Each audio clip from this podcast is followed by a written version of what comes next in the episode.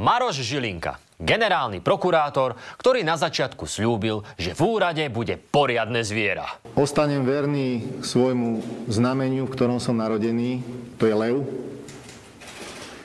Že tých, ktorí budú striktne bdieť nad dodržiavaním zákonnosti a budú si vykonávať povinnosti svedomite, budem chrániť ako lev.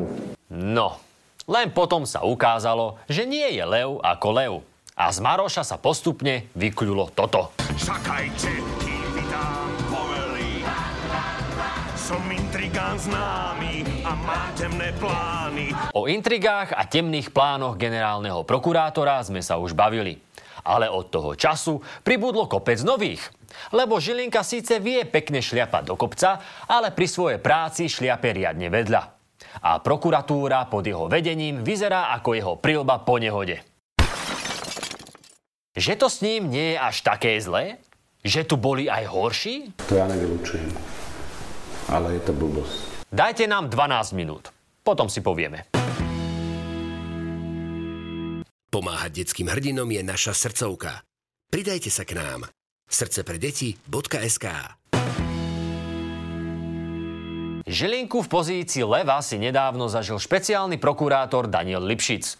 Toho disciplinárne stíhali, lebo sa zastal obvinených prokurátorov a policajtov, ktorí vyšetrujú najzávažnejšie kauzy.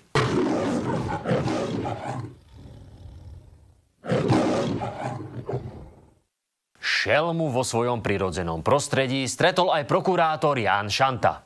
To je ten, čo dostal Kočnera s Ruskom pre podvod so zmenkami na 19 rokov do basy. Takže keď si ho generálne k sebe zavolal, tak ho, ako jeho nadriadený, poriadne zdrbal. označil obžalovaného bývalého špeciálneho prokurátora výrazom pošahanec a na margo vznesenia obvinenia advokátovi magistrovi P zosmiešňujúco uviedol, že mu zjavne dochádza para. A to za smiechu publika. Fú. Čiže o právoplatne odsúdenom zločincovi povedal, že je pošahanec. A o Kočnerovom dvornom advokátovi Parovi, že mu dochádza para. Na čom sa pár ľudí na diskusii dokonca zaspialo. Taková blamáž se teďka před lidma nemůžu ani okázat. Pán generálny prehovoril a povedal vám, že máte odísť? Presne tak. A vy ste nemohli ani prehovoriť? Nie. A ako to odôvodnil? Nijak. Sranda, že keď sa napríklad riešilo disciplinárne stíhanie Dobroša Trnku, videjko na Facebook Maruš nenahrával. Ale nevadí. Veď nikdy nám nesľúbil, že to s ním bude lepšie a že svoje rozhodnutia bude riadne vysvetľovať. Chcem budovať prokuratúru ako transparentnú a otvorenú inštitúciu, Aha, tak slúbil. Maroš chcel byť otvorený viac jak reštaurácie cez lockdown.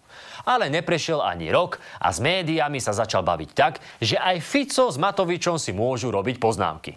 Jednoducho generálny prokurátor tu nie je ani pre politikov, ani pre média a ani pre nikoho vúdu babika, do ktorej budete pichať. Prečo musíš furt kričať na nás? Však sa tu snažíme k*** robiť okolo vás. Áno, mnohí sa snažia, ale často je to na nič. Žilinka má totiž v rukáve okrem ihiel, ktoré mu tam napíchali médiá, aj právomoc ako nikto iný. Len ty máš tú jedinečnú moc, nech môžeš zmeniť všetky sny. 360 3. 363 je číslo paragrafu, ktorým môže Žilinka rušiť obvinenia. A zároveň ním mení aj sny o spravodlivom Slovensku. Väčšina z nás už vie, ako paragraf funguje. Ale pripomeňme si. Lebo človeku občas vypadnú aj základné veci. Koľko prstov má dospelý človek? 9. Keď policajti niekoho z niečoho obvinia, dotyčný sa môže odvolať. Ak odvolanie zamietne prokurátor, ktorý prípad dozoruje, o veci rozhoduje generálny prokurátor. A tu nastáva problém. Keď totiž Žilinkovi pristane na stole obvinenie vysoko postavených politikov, často povie len ruším, ruším. Ponovom má 363 ako šťastné číslo aj Peťo Kažimír. Kaži si myslel, že už bude len mír. Že je na poste guvernéra Národnej banky, ďaleko od smeru a v bezpečí. A potom sa mu ozvala Naka. Here's Johnny. Podľa svetkov za vlády Smeru lietali na ministerstve financí úplatky len taký fukot. Kaža obvinili z toho, že jednu obáločku schmatol aj on sám a odniesol ju Ferovi Imrecemu, aby urýchlil daňové kontroly vo firmách, na ktorých mu záležalo. Či sa kvôli tomu presťahuje z najvyššej budovy v Bratislave do budovy s najvyšším stupňom ostrahy, riešili aj jeho kamoši pri Slanine. Kaži mi čo? Ste počuli nič? Tak každé dosadiť celý, ja neviem žiadny postup ďalší, neviem. Ono, ak je toto catering pre tri osoby, tak Kažo v ten večer nebol jediný dosratý. Ale báť sa zrejme nemusel. No, neviem, každý, každý má podľa mňa momentálne ochrannú ruku. Asi. Ochranná ruka naozaj zasiahla. Konkrétne to bola Žilinková pravá ruka, Jozef Kandera, ktorý dal Peťovi 363. Napriek tomu, že proti Kažimu vypovedali viacerí. Lebo je tak extrémne pomenovaný niekoľkými priamými svetkami, Ešte aj chatári teda vedia, že proti Kažimírovi jasne svedčí hneď niekoľko ľudí. Len generálna prokuratúra to vidí inak. Obvinenie e, inžiniera PK pre uvedený prečin bolo vznesené iba na základe výpovedí jediného spolupracujúceho obvineného, inžiniera FI. Generálnej prokuratúre sa navyše nepáčilo ani to, že Fero si 5 rokov staré úplatky nepamätá presne. Nevedel, v akých bankovkách úplatok bol a na presnú sumu si spomenul až na treťom výsluchu. Čo je úplne logické. Lebo keď sa potvrdí, že v niekoľkých iných prípadoch hovoríš pravdu, tak práve pri Kažovi si začneš vymýšľať a riskovať krivú výpoveď. Každopádne, Peter si môže vymeniť spodné prádlo a na teraz si vydýchnuť. Mohlo by sa zdať, že ak má jediný človek moc zrušiť akékoľvek trestné stíhanie, je to nebezpečné. Ale veď možno to tak majú aj iné vyspelé štáty. Pred rokom 2006 a aj v Rumunsku generálny prokurátor bol v podstate najvplyvnejším manažérom alebo teda riaditeľom verejnej inštitúcie. Ja som bola vymeno, vymenovaná za generálnu prokurátorku a zmenili sme to. No tak máme legislatívu na úrovni Rumúnska pred rokom 2006. Je tam toho. Horšie veci už táto krajina prežila.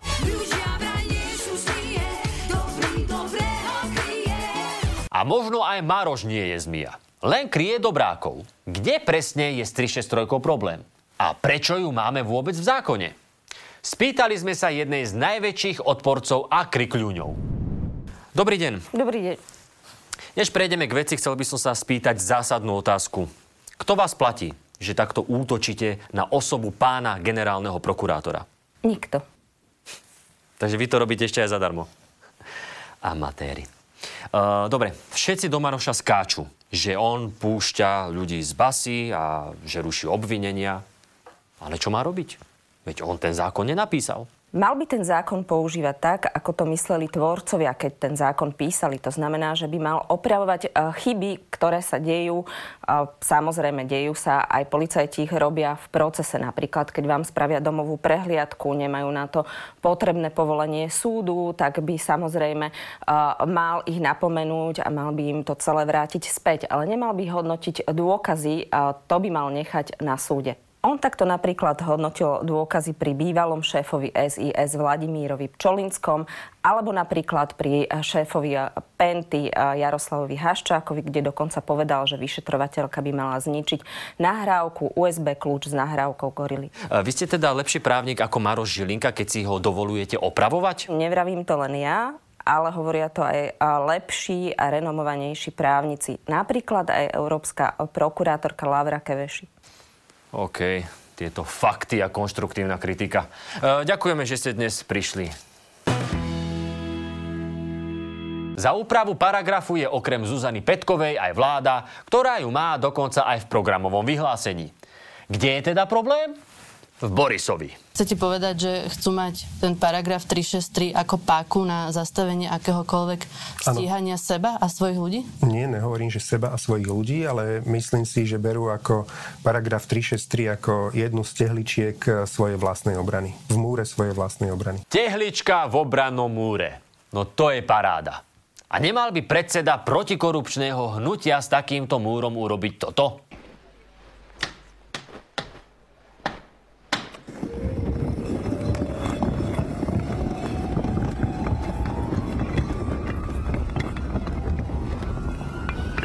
Igor sa vraj bojí tehličku vybrať, lebo spolu s obranným múrom by sa zrútila aj celá koalícia. Áno, Boris Kolár tejto veci v podstate koalíciu vydiera. V prípade, ak e, si dovolíme zmeniť paragraf 363, Smerodina odchádza z koalície, tým pádom máme 73 hlasov a je po koalícii. Na niekoho, kto vyvolá koaličnú krízu aj statusom, ktorý zbuchne ráno na hajzli, sa Igor rozpadu vlády celkom bojí.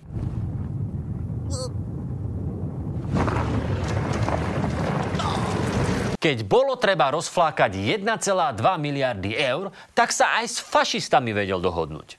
Ale keď treba zmeniť jeden paragraf... Nemáme, prosím vás, nárady. My by sme to dali dohromady, prosím vás, aby sme to opratovali, ale nemáme nárady na to, prosím vás. Náradí si ale Matovič našiel na zvýšenie daní.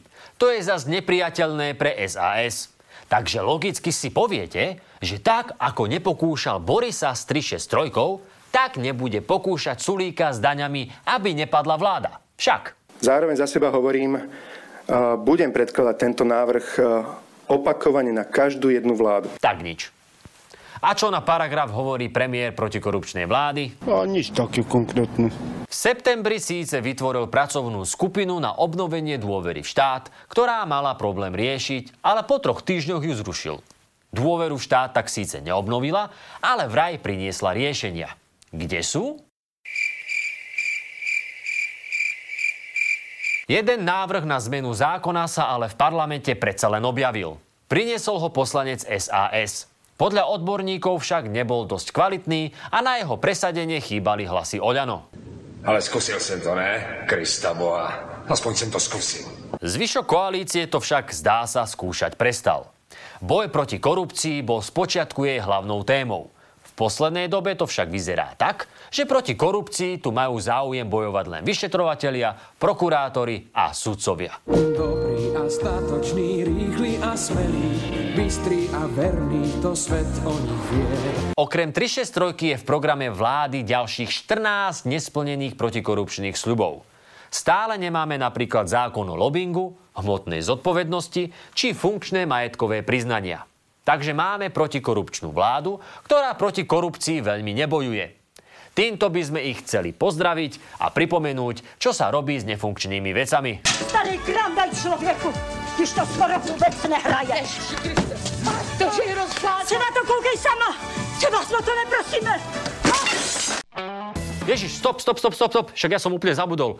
Na pohode budeme. Na diskusii v stánku Aktualít môžete stretnúť mňa, zapredaných scenáristov tejto show a dojde aj bývalý, ale stále zapredaný moderátor Jano Gordulič. Tak nás príďte pozrieť, budeme sa tešiť. Ešte raz. Najviac na svete.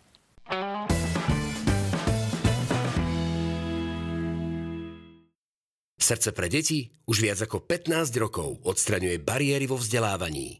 Pridajte sa k nám. Srdce pre deti www.sk